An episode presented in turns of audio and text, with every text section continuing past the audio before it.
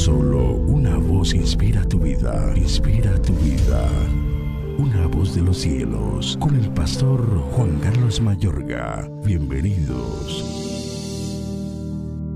Los hijos de Israel volvieron a hacer lo malo ante los ojos de Jehová, y Jehová los entregó en mano de los filisteos por 40 años. Y había un hombre de Sora, de la tribu de Dan, el cual se llamaba Manoa, y su mujer era estéril y nunca había tenido hijos.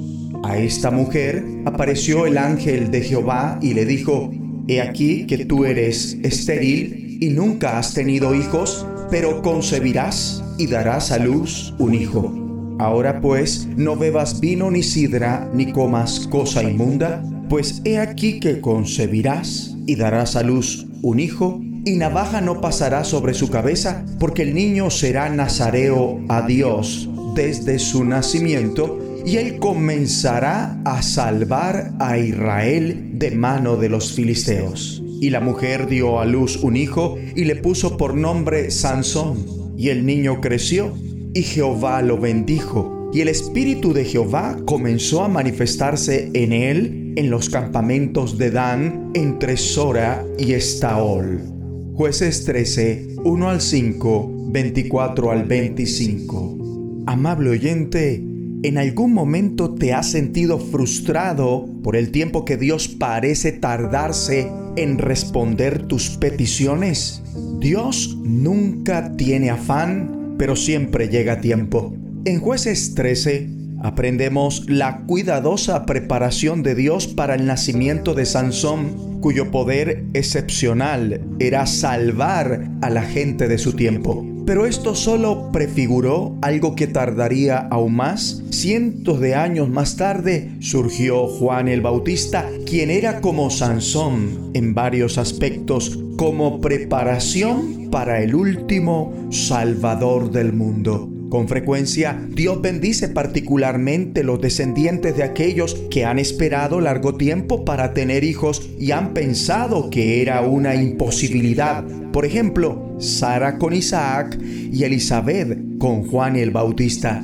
Sansón fue como Juan el Bautista en muchos sentidos. En las dos situaciones se creía que la madre no podía tener hijos y fue necesario como un tipo de milagro. En las dos situaciones, el ángel del Señor habló claramente a los padres, y los dos fueron apartados para Dios desde el nacimiento. A ninguno de los dos se le permitió consumir alcohol, y el Espíritu del Señor vino sobre ellos muy temprano en sus vidas.